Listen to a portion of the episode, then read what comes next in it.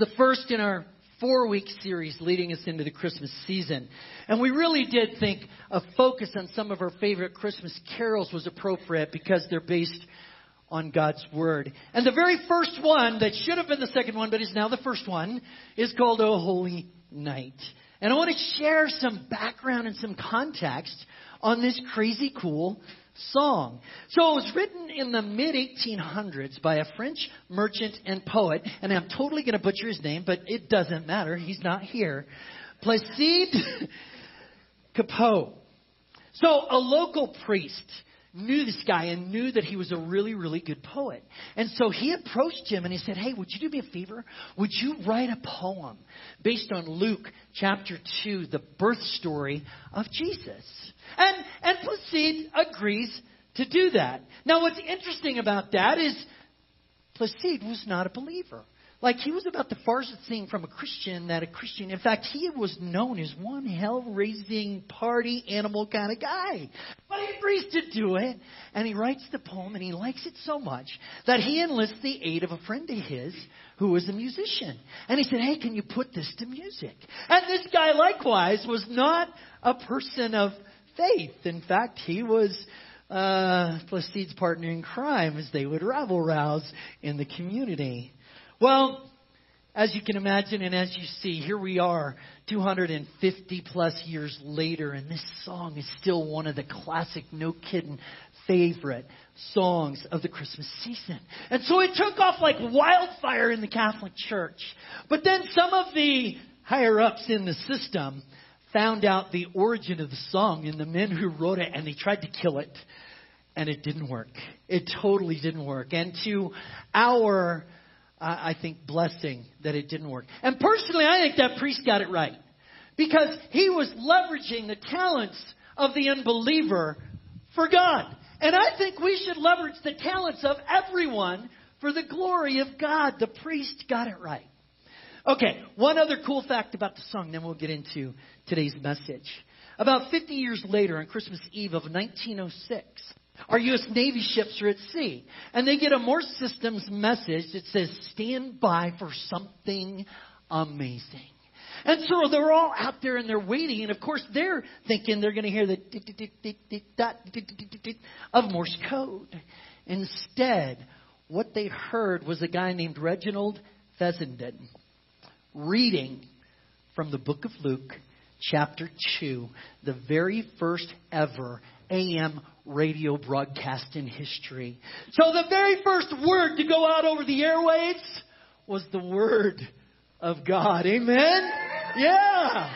Okay, then he follows that with the first song to ever be played over the airwaves. Oh, Holy Night.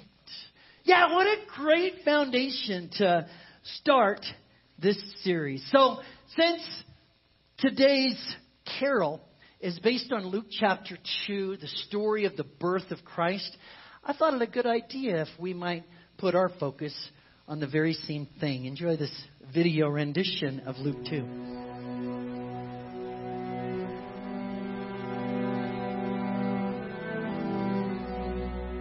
In those days, Caesar Augustus issued a decree that a census should be taken of the entire Roman world. This was the first census that took place while Quirinius was governor of Syria, and everyone went to his own town to register. So Joseph also went up from the town of Nazareth in Galilee to Judea, to Bethlehem, the town of David, because he belonged to the house and line of David. He went there to register with Mary, who was pledged to be married to him and was expecting a child.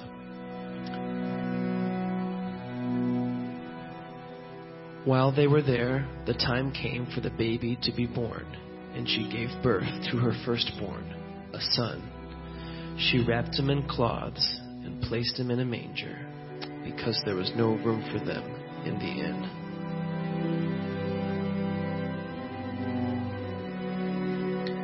And there were shepherds living out in the fields nearby, keeping watch over their flocks at night. An angel of the Lord appeared to them and the glory of the Lord shone around them, and they were terrified. But the angel said to them, Do not be afraid. I bring you good news of great joy that will be for all the people.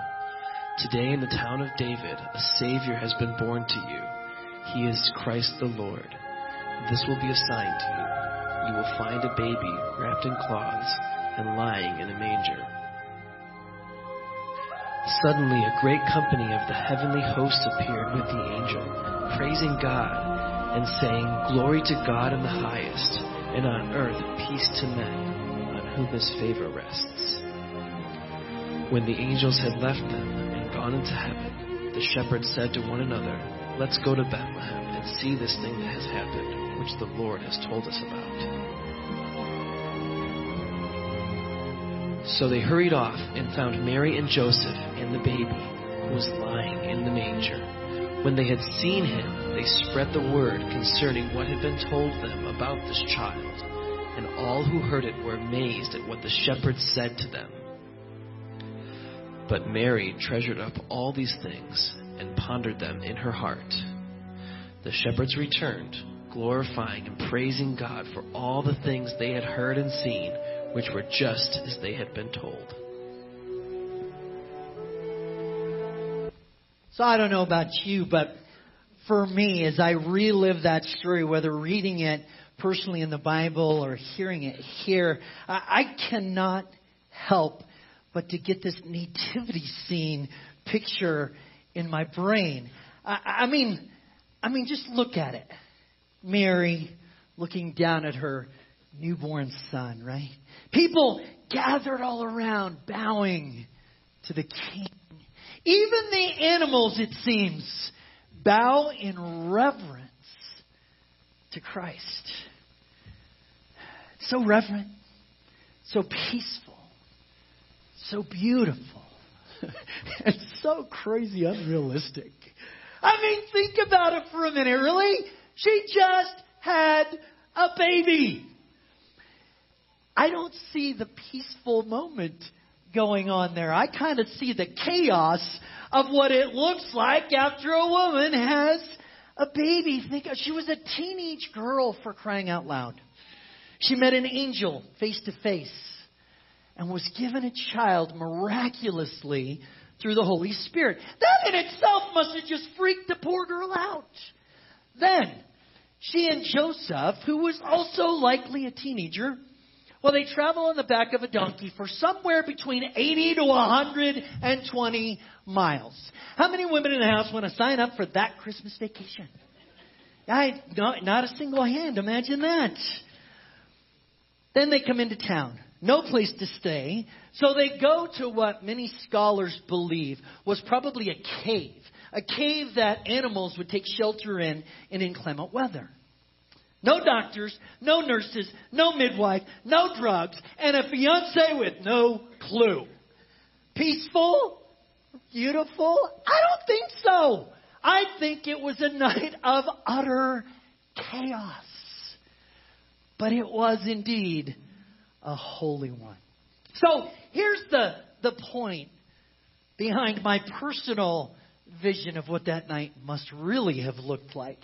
It was a holy night a Savior was born. I mean, the world has been groaning under the consequences of sin for generations. And they had been waiting for the moment that he would appear.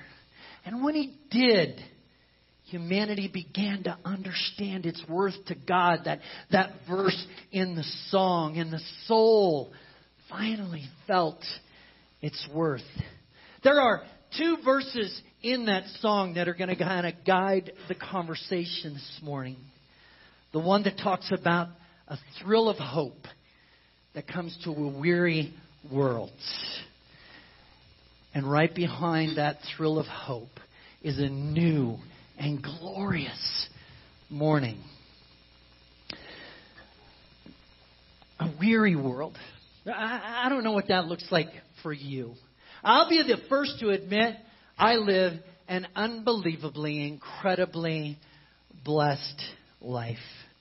We aren't like overly rich, at least not by American standards, but we're comfortable. We have a good home. We have plenty of food. I have got the crazy most craziest loving, yeah, they are crazy family, but crazy loving, crazy in a good way. And at the same time, I feel the weight of a weary world. As you can imagine, doing what I do for a living, occasionally I get to sit down with folks that are experiencing those dark nights. I've been to war and seen its brutal, ugly face up close. I've lost family members to cancer.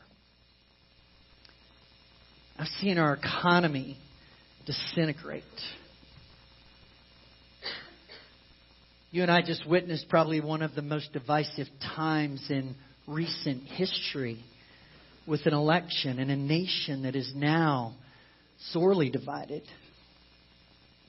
I live in a nation where unborn babies are not valued as precious little humans.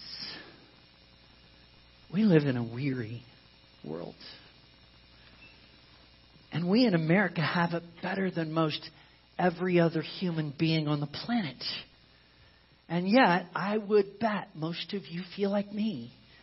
You feel the weight, you feel the weariness of the world that we live in. But what you gotta love about this song and about the foundation from which it comes is you need to allow it to capture your heart and, and move into Christmas and embrace it as a season of hope instead of weariness.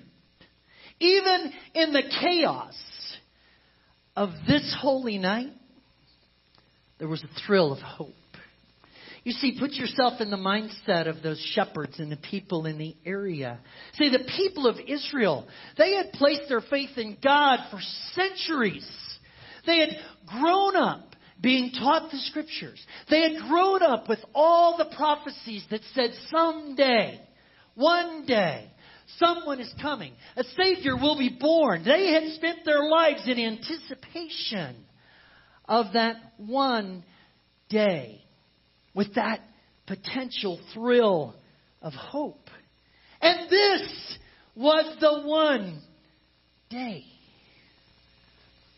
So I just I just pray to God if there's any weary in your world today, that you might experience a thrill of hope this Christmas. I pray that inside your weary world, you find the strength to rejoice. Because even in the chaos of the night is a new and glorious morn.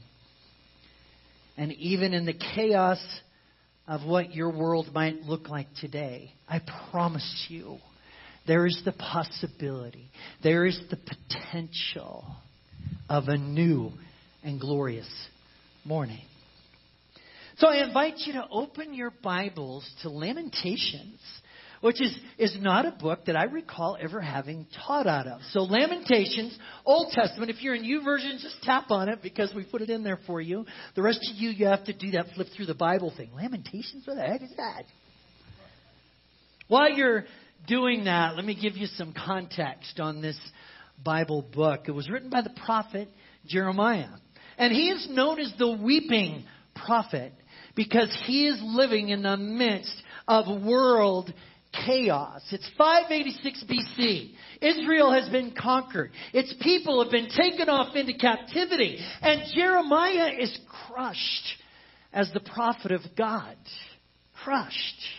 I'd say that qualifies as a weary world. In the first 19 verses, this chapter is the pouring out of the heart of Jeremiah. He's lamenting, thus the name of the book, Lamentations. He's weeping, he's hurting. But then, beginning in verse 21, he moves from the pain, from the chaos of a dark night of the soul, to a place you might not imagine him going. So I really want us to see the shift in attitude that happens. So I'm going to start all the way back in verse 17. I have been deprived of peace. I've forgotten what prosperity is. My splendor is gone, and all that I had hoped for from the Lord. I remember my affliction. I remember my watering, wandering. I remember bitterness and gall. I well remember them. And my soul is downcast within me. Man, doesn't that just take the wind out of your sails when you read that? Don't you just just feel the author's pain? And I suspect in a crowd this size, some of us feel exactly the way he felt when he wrote it. Some of us are experiencing a downcast soul, a difficult season, a chaotic night. You know exactly how he feels. So it's important you pay attention to verse 21 and beyond. So even though he is just downcast, he says this. And yet, this I call to mind, and therefore I have hope. Because of the Lord's great love, we're not consumed. For his compassions never fail. They're new every morn. Great is your faithfulness.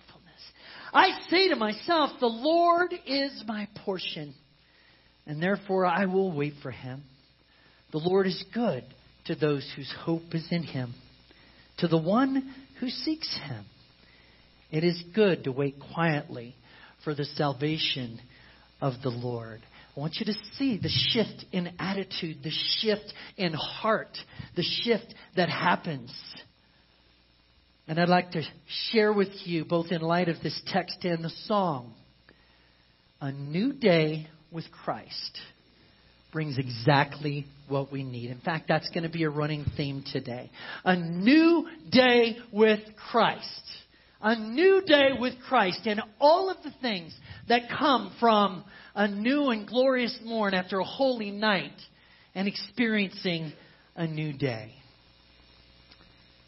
A new day with Christ brings what we need. Notice I didn't say what we want. Needs and wants are so incredibly different, but the Lord promises to provide all of our needs all of the time, each and every day. So I don't know about you, but occasionally I will wake up not quite the perky little self that I am. Once in a while, I have a just one of those mornings where you just wake up and you don't feel like wonderful. You don't feel like singing, Good morning, honey. Right? Don't you have days like that? You wake up and all you want to do is, is just kind of roll over and go back to sleep. Now, if you're a parent of a teenager or you are a teenager, that is normal behavior. We're not talking about you. The rest of us, yeah, Maybe you wake up and you think about a challenging task that you have ahead of you and you're not really looking forward to it. Like, like she wants you to do the laundry right before the Bronco game and it's just not a happy moment. Or, or maybe, maybe you wake up and you realize you're going to have to have a difficult conversation with someone in the workplace. And it's going to be confrontational. And it's not going to be fun.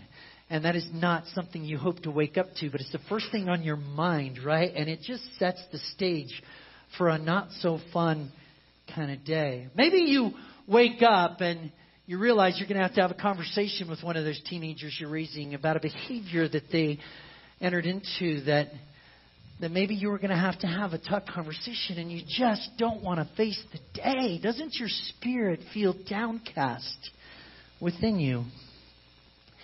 If that's the case, and the next time that is the case, because it will be someday, I, I, I would challenge us to remember that a new and glorious morning comes when your morning begins with Christ. You see, a new day and all of the challenges that come with it. Well, in that new day, Christ brings exactly what you and I need to get through it if we look to Him and we ask Him and we trust Him. to do that. You see, each day we should remind ourselves of that very fact.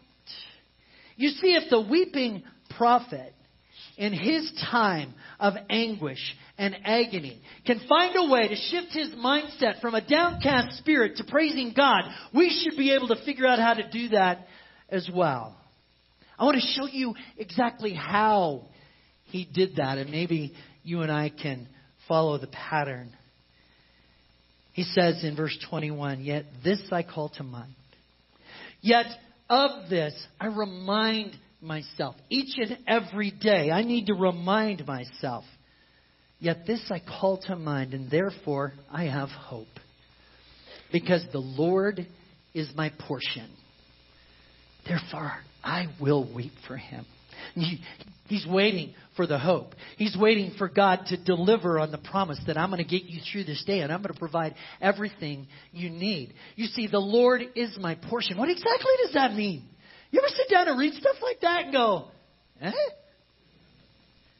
See, where, where most scholars believe this comes from is when, the, when Israel was wandering in the desert and they had no food and they were forced to rely on God each and every day for their food. A new morning broke, and there, laying on the ground, was the amazing bread of life called manna. And God gave them a portion each and every day.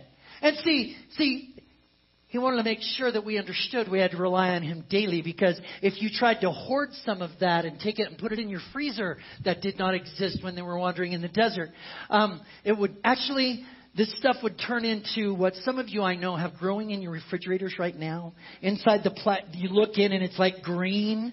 It's a science experiment.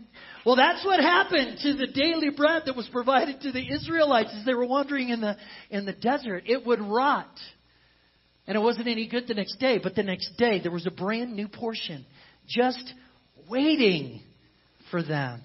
For, for us, I, I think about I think about in the Gospels where the disciples said, "Hey, hey, Jesus, could you teach us how to pray? Would you teach us to pray?" And he says, "Yeah, I'd love, I'd love to do that. When you pray, pray this way." He says, "Our Father who art in heaven, hallowed be thy name. Thy kingdom come. Thy will be done on earth as it is in heaven. Give us this day our portion. Give us this day our daily bread. You see, it was a reminder to you and I and to his disciples. Each and every day, a portion of God is what's going to get us through the day because a new day with Christ in it changes everything. Everything.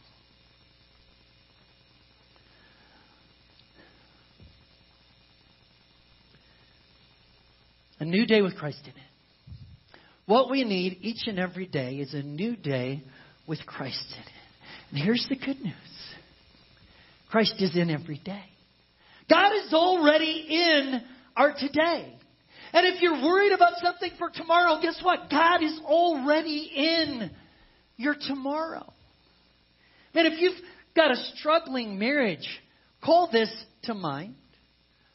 Remind yourself that God is already in your today, God is in your tomorrow, God is in your marriage, and He'll give you whatever you need to get through. He's what your work relationships need. He's what your parent and child relationships need. He's your portion. He's your strength to face every day. A new day Christ always brings exactly what we need. And what we need is the presence of God.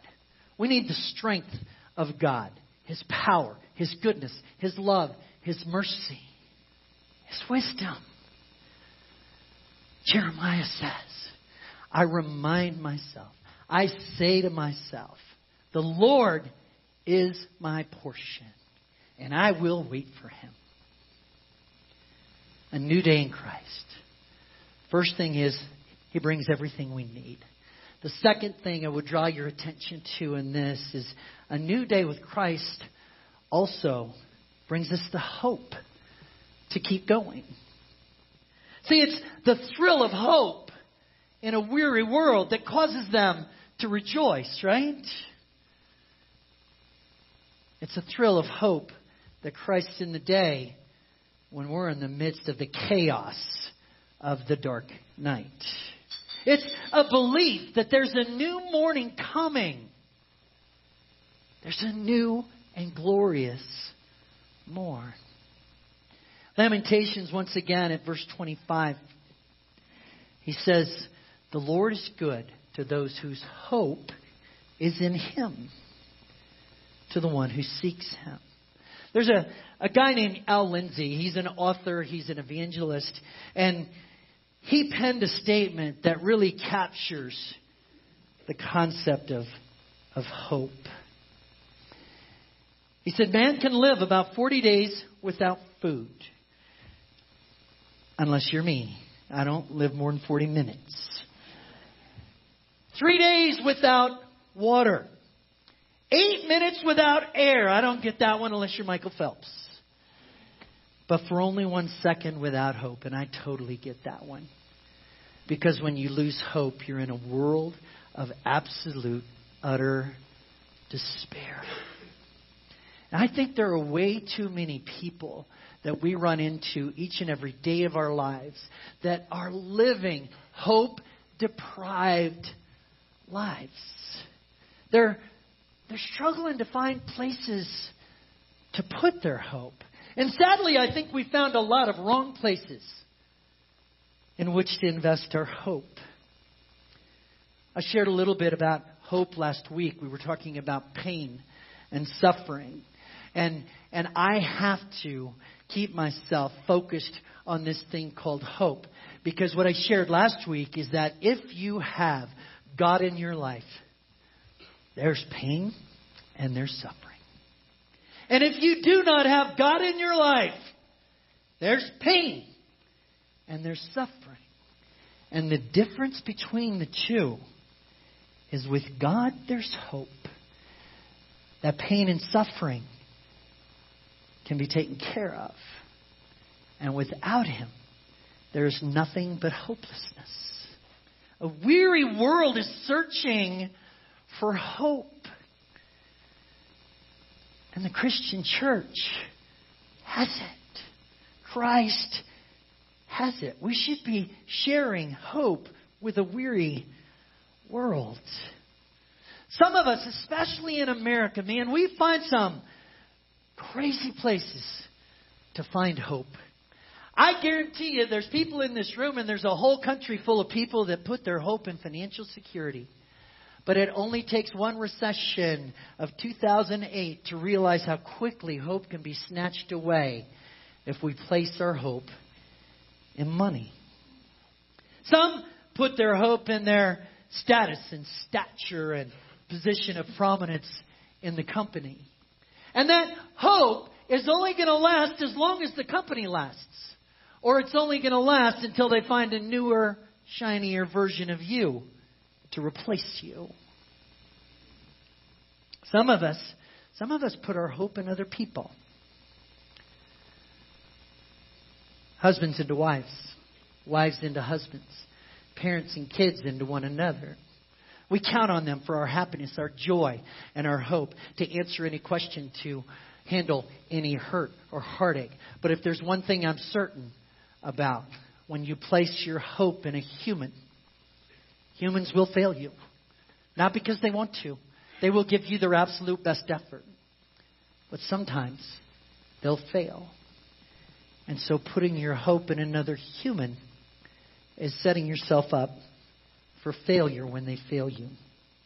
Hopelessness happens when we put our hope in the wrong places. And weariness comes with hopelessness. And the cure, the cure is faith in the promise of hope that comes from God. This comes to us from the writer of Hebrews in chapter 10. He says, Let us hold unswervingly to hope.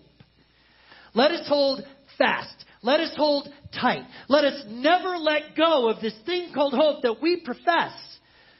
Not because we can hang on to it that tightly, but because the one who promised the hope is faithful. Always faithful. I just love that picture of hanging on to the one thing that separates us from those who have no hope. It's our belief in the one who was born on that holy night. Take hold of the hope that we profess and don't ever let go. You see, the challenge today is that many of us do let go of this thing called hope. And instead, in the darkness, in the chaos, in the tragedy of a really dark night of the soul, we grab onto fear, despair, anxiety. See, the problem is we're letting go of the truth of God and embracing a lie of the enemy. Because God doesn't ever want us to be hopeless. But the enemy does. Because the longer he can keep us hopeless, the less we'll have our focus and intention on the one who brings hope. What we need to do is exact opposite of that to let go of fear and anxiety, let go of stress, let go of panic, let go of doubt, and hold on to, to hope. Hang on to the promises of God. Don't ever let go. Don't ever lose hope, especially the hope that comes with a new day a new day that has Christ in it. Well, why do you think we try so hard to convince each and every one of us to start our day in prayer? To convince each and every one of us to open up the Word of God and take hold of the hope of God. Because when you be, begin your new day with Christ, everything changes. Everything. I don't know if you're here this morning and you're the one who needs to hear that message of hope. If it's not you, my guess is you have someone in your life who you know who's facing a dark night of the soul and they've lost hope. So your job and my job is to tell them never give up, never lose hope, never surrender. It may be a dark night for a while, but there is a new day coming, an amazing new day that Christ brings. And that new day can be filled with hope. This is a weary world. But there's a thrill of hope in the dawning of every new day. One final thought. So, a new day with Christ brings what we need. Not what we want all the time, but it brings what we need. A new day with Christ can be a day filled with hope. And a new day with Christ will bring you help. Lamentations 3 at 26. This will be the last of our Lamentations passages this morning. It is good to wait quietly for the salvation of the Lord. There are some of us here today that, quite frankly, what you need to hear from this verse is that salvation is available in, in, the Lord. And what you need most in your life today is a saved soul. Statistically, 25% of the people who attend church on a Sunday morning haven't yet made a decision to be a follower of Jesus Christ. And the pure and simple truth of this verse it is good to wait quietly on the Lord for the salvation of the Lord. The thing you need most desperately on this new day is salvation for your soul. To embrace the one who was born that holy night, who came, lived a sinless life, died, was resurrected from the dead See, place your hope in Him, your belief in Him. Embrace that. That's the biggest thing that you need today. Now, many of you here, you know Jesus, and I know you know Jesus because I know your stories. I've been with you for years. Many of you I've gotten to baptize in a hot tub right here in this room or in a. That doesn't mean this verse has nothing for you. Maybe what you need today is to be saved out of a really tough situation in your life.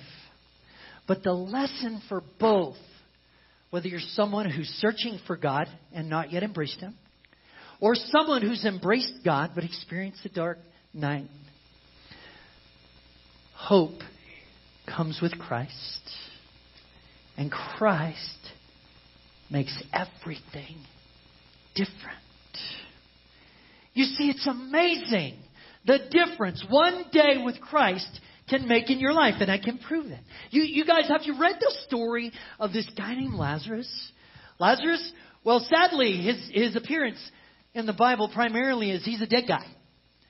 Right? That's the biggest story. That's the biggest contribution he makes to the Bible. He's a dead guy. And Jesus comes.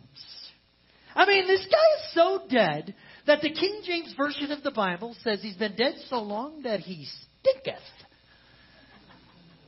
Man, that's dead. I mean, you're starting to look like that science experiment in the refrigerator, right? He is so dead that he stinks. Four days, everyone had given up hope. And then Christ shows up. He looks into the grave. He says, Lazarus, get up, buddy. Come on out.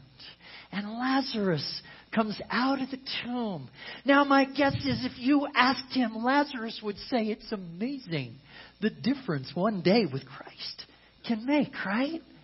So, so I was thinking I was going to go ahead and recount a bunch of the miracle stories, right? And each person that was, was shown the mercy and the love of a miracle of Jesus Christ would tell you, wow, what a difference one day with Christ can make. But instead, I, I decided to let Jesus tell you in his own words. And here's how. As I was writing this, I was thinking, uh, uh, the book of Matthew. See, John the Baptist, he's in prison, and he has experienced a, a dark night. He is, he is in a bad place. He's pretty sure he's not going to get out of there, and surely he didn't. His, he was beheaded eventually. But John is experiencing that moment, and he sends his disciples to Jesus to ask this question Are you the one? Like, are you really the one? Are you the one that we've been waiting for, should we look for someone else? And here was Jesus' answer in his own words.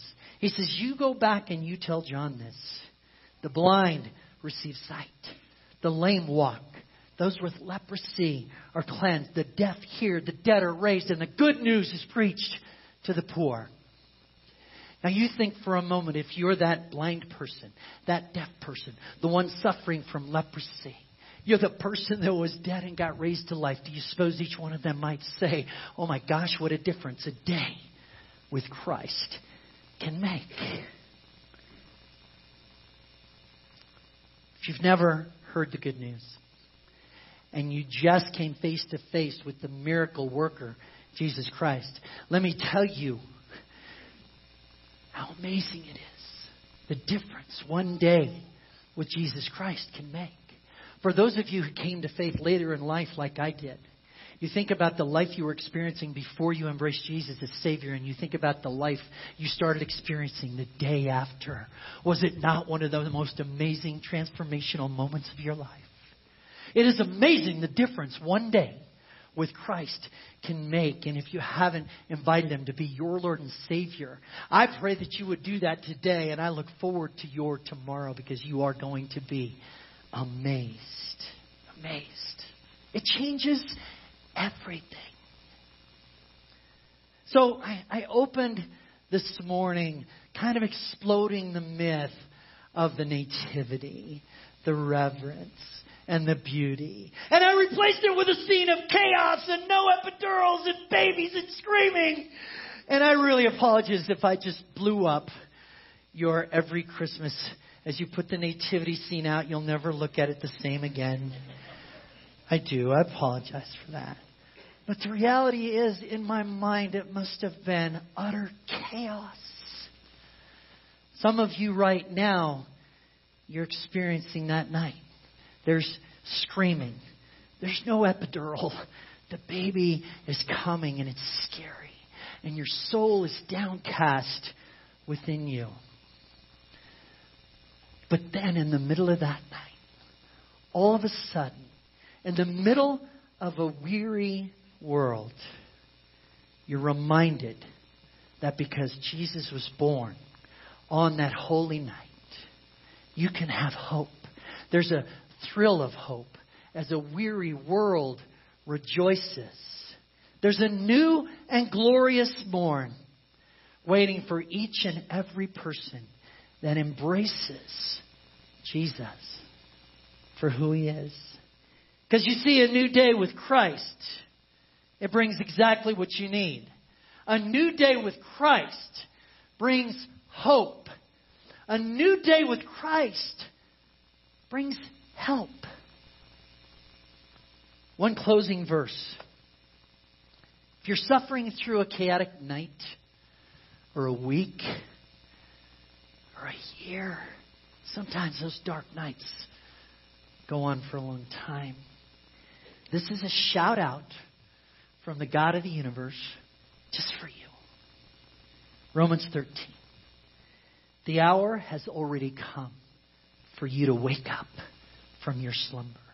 The hour has come for you to wake up, for you to get out of the dark night of the soul. Because our salvation is nearer now than when we first believed. And that night, it's nearly over. It's nearly over. The day is here. There's a glorious morning coming. The sun is going to rise tomorrow. And the sun is going to rise again. The sun that opened the door for us to have an eternity with God, the place in which we put our hope.